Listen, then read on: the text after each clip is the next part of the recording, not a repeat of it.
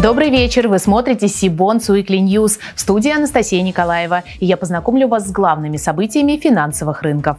Вначале коротко о некоторых темах этого выпуска. Ключевая ставка 8%. Какой будет реакция долгового рынка? США разрешили владельцам кредитных деривативов устроить аукцион по дефолту России. Минфин планирует возобновить в сентябре выпуск госдолга. Эко-Нива объявила об отсрочке выплаты процентных требований кредиторов по облигациям. Новости размещений от опытных эмитентов до дебютантов – Теперь об этих и других новостях более подробно. Центральный банк России на плановом заседании Совета директоров принял решение снизить ключевую ставку сразу на 150 базисных пунктов. Таким образом, регулятор вернул ее к значениям конца прошлого года – 8%. Это стало неожиданностью для рынка, ведь большинство аналитиков предрекали гораздо более скромное понижение. Рыночный консенсус склонялся к снижению до 9%, но, по-видимому, Банк России решил действовать на опережение.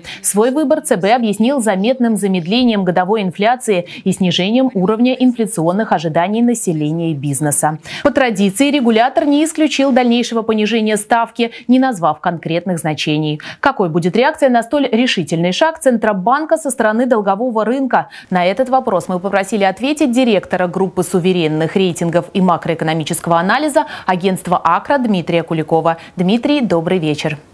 Добрый вечер, Анастасия. Э, само собой, нужно понимать, что пятничное снижение ключевой ставки на 150 базисных пунктов – это очень активный шаг, э, существенно более активный, чем, в общем-то, рынок ожидал. И, на мой взгляд, он свидетельствует о том, что Банк России существенно пересмотрел баланс рисков для инфляции, деловой активности.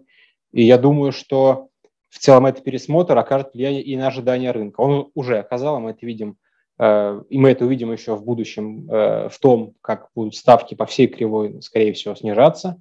Э, как, значит, короткая часть кривой, конечно же, будет просто реагировать на решение по ключевой ставке и на ситуацию с рублевой ликвидностью, а длинные, длинный край, он, конечно же, будет реагировать и на ожидания по инфляции, даже, наверное, в большей степени. И здесь, как мы видим, за последние несколько месяцев, в общем-то, пересмотр все двигался и двигался в одну и ту же сторону, в сторону снижения инфляционных ожиданий. Они снизились и у профессиональных аналитиков, и у населения. И здесь, в общем, э, этот процесс пока что не разворачивается. Может он в дальнейшем развернуться? Конечно же, может. Сейчас э, неопределенность э, довольно высокая. Мы знаем, что в странах, которые попадают в такие санкционные, скажем, истории, в них в целом, как правило, объем внешней торговли снижается. И, в общем, какой-то временный навес валютной ликвидности тоже со временем сходит на нет. И даже несмотря на то, что э, в общем, в пятницу ЦБ многих аналитиков, в общем-то, удивил, я думаю, что долгосрочные э, соображения, они будут не столько связаны именно с этим последним решением, а с другими темами, такими как краткосрочные перспективы и среднесрочные перспективы экспорта и импорта и новости в этой сфере – ну и, конечно же, планы бюджетной политики и планы в целом экономических политиках. Спасибо, Дмитрий. Следующее заседание Совета директоров Банка России, на котором будет рассматриваться вопрос об уровне ключевой ставки, запланировано на 16 сентября.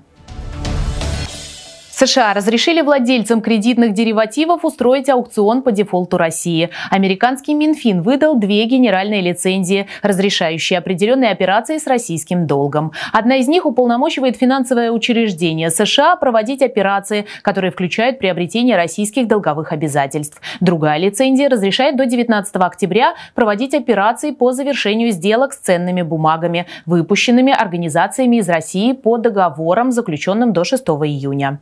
Кредитный дефолтный своп CDS – это контракт, страхующий вложения инвесторов в долговые бумаги. В частности, от возможного дефолта их эмитента. Как подсчитали аналитики, из-за санкций были задержаны CDS на суверенный долг России на сумму примерно 2,5 миллиарда долларов. Напомню, в конце мая США отказались продлевать генеральную лицензию, позволяющую нашей стране обслуживать внешний долг. После этого Москва заявила, что будет исполнять обязательства в рублях. Минфин планирует вернуться на долговой рынок в третьем квартале текущего года. По данным газеты «Ведомости», Министерство возобновит размещение облигаций федерального займа после того, как будут одобрены бюджетные проектировки. Правительство должно согласовать их до конца сентября. Решений по конкретным суммам заимствований пока нет. Источники в Минфине утверждают, что ключевая задача – протестировать рынок, тогда как цели по размеру размещений не ставится. Речь идет про постепенное возвращение на рынок и выход на нормальные объемы заимствований заимствований с 2023 года. Предметно обсуждать выпуски в Министерстве финансов готовы после утверждения новых параметров бюджетного правила и с учетом рыночной ситуации. Участники рынка уверены, что риски при возобновлении размещения УФЗ будут минимальными, особенно если сохранится текущая динамика. В том числе курс на снижение ключевой ставки и, как следствие, ставок на финансовом рынке. В последний раз министерство выходило на рынок 9 февраля. После этого два аукциона запланированы запланированных на 16 и 22 февраля, были отменены. У Российской государственной корпорации ВБРФ может появиться возможность инвестировать средства из портфеля госбумаг в высокорейтинговые корпоративные облигации. Новая мера будет стимулировать экономику и даст рынку дополнительную ликвидность, не повышая риски вложений.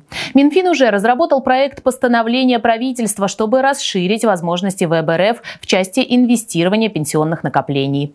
Предполагается, что для государственной управляющей компании будет установлено минимальное значение процентной ставки ставки размещения средств пенсионных накоплений по договорам РЕПО на уровне 0,7 ключевой ставки ЦБ. Также в документе расширяется инвест-декларация портфеля госбумаг. Проектом разрешается инвестировать средства пенсионных накоплений в ценные бумаги российских субъектов, а также облигации корпоративных эмитентов. Сейчас их можно инвестировать только в денежные средства, госбумаги и облигации, обеспеченные госгарантией. К нам присоединяется директор блока доверительного управления ВБРФ Олег Тудвасов. Олег, добрый вечер. Некоторые эксперты отмечают, что при усилении волатильности российского рынка, которая не исключена в кризисных условиях, доходность консервативного портфеля Веба после расширения его инвест-декларации снизится. Согласны ли вы с этим мнением? Анастасия, добрый вечер. А, начнем с того, что речь идет о портфеле государственных ценных бумаг, а, который составляет сейчас порядка 40 миллиардов. Это не основной портфель. Вот. А, что касается мнения экспертов, речь идет о турбулентности на рынке. Я подозреваю, что они имеют в виду отрицательную переоценку. В этом плане э, как бы неважно, э, какая облигация в портфеле УФЗ это или корпоративная облигация, они в целом все переоцениваются одинаково, если рынок падает. То есть как бы, если рынок падает, все облигации падают. А тут скорее э, дело может быть в срочности инструмента. Чем длиннее инструменты, тем они там больше падают э, в условиях плохого рынка и, та, и, и наоборот. Соответственно, мнение экспертов здесь немножко странное и мне не очень понятно. Э, более того, а, ОФЗ, они в среднем более длинные инструменты, соответственно, они в плохой конъюнктуре, турбулентности больше а, падают в цене, а, чем в среднем корпоративной облигации, потому что корпоративные облигации, как правило, короче сроки. И, и сюда еще можно добавить следующее. Правительством ГУК разрешено оценивать часть активов по амортизированной стоимости и ОФЗ э, в этот спектр не попадают. Они у нас всегда оцениваются по справедливой стоимости. Соответственно, а корпоративные облигации при ряде условий, рейтинг и срочность, оцениваются по амортизированной стоимости, то есть не подвержены рыночному риску. В этом плане покупка э, корпоративных облигаций вместо ОФЗ, она даже в некотором смысле более э, выгодна с точки зрения вот снижения этого риска рыночного может быть.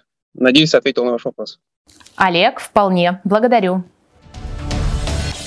Материнская структура группы компаний «Эко-Нива», одного из ведущих производителей сырого молока в России, приняла решение об отсрочке выплаты процентов по одному из облигационных займов. Это означает, что по нему не будут выплачиваться проценты в ближайшую дату погашения.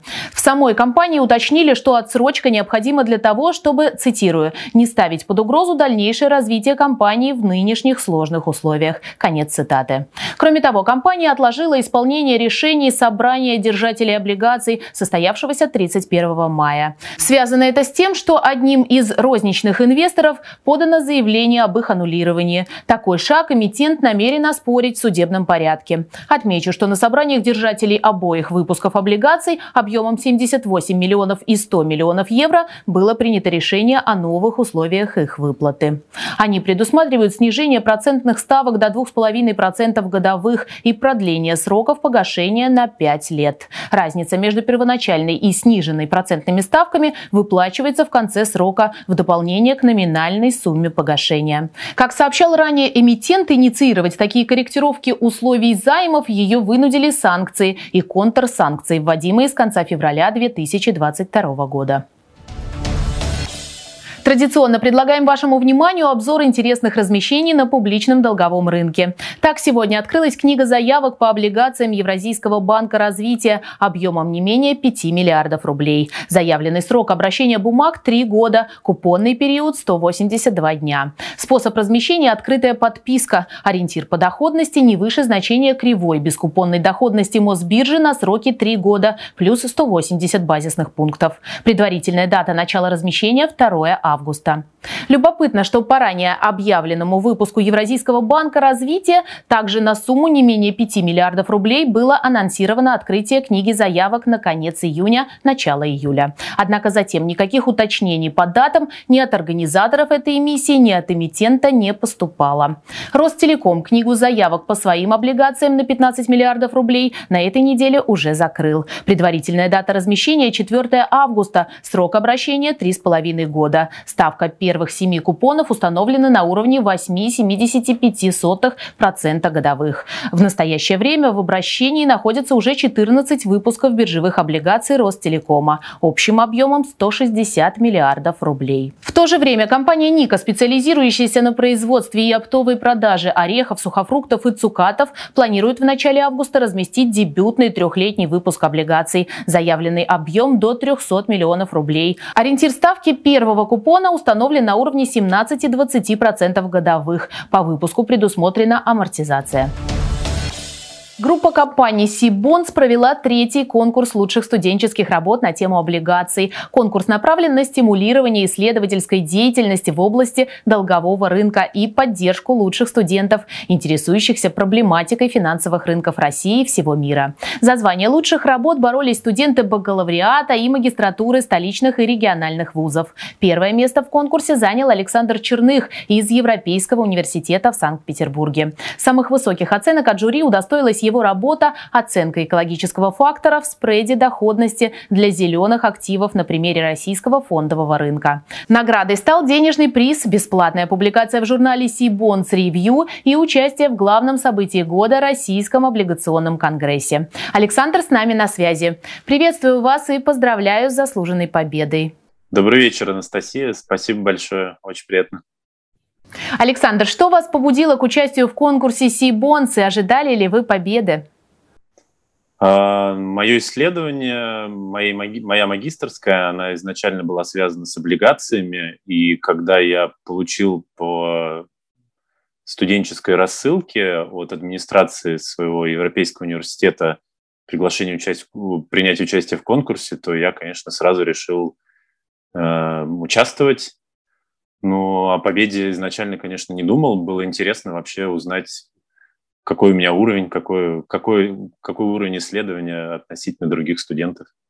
Александр, благодарю. А мы продолжим перечисление победителей нашего конкурса. Второе место у Марка Савиченко из Высшей школы экономики. Достойный серебра жюри признала работу «Детерминанты доходности российского рынка ВДО». Бронза у исследования «Информационные сигналы о кредитоспособности компании и их значения на российском финансовом рынке». Ее автор Антон Палаус из Санкт-Петербургского государственного университета. Поздравляем победителей и благодарим каждого участника нашего конкурса конкурса. Чтобы не пропустить анонсы предстоящих онлайн-семинаров и новых выпусков Сибонс Weekly, не забудьте подписаться на наш канал, а также на телеграм-канал Сибонс. Я же с вами прощаюсь. До встречи в следующих выпусках.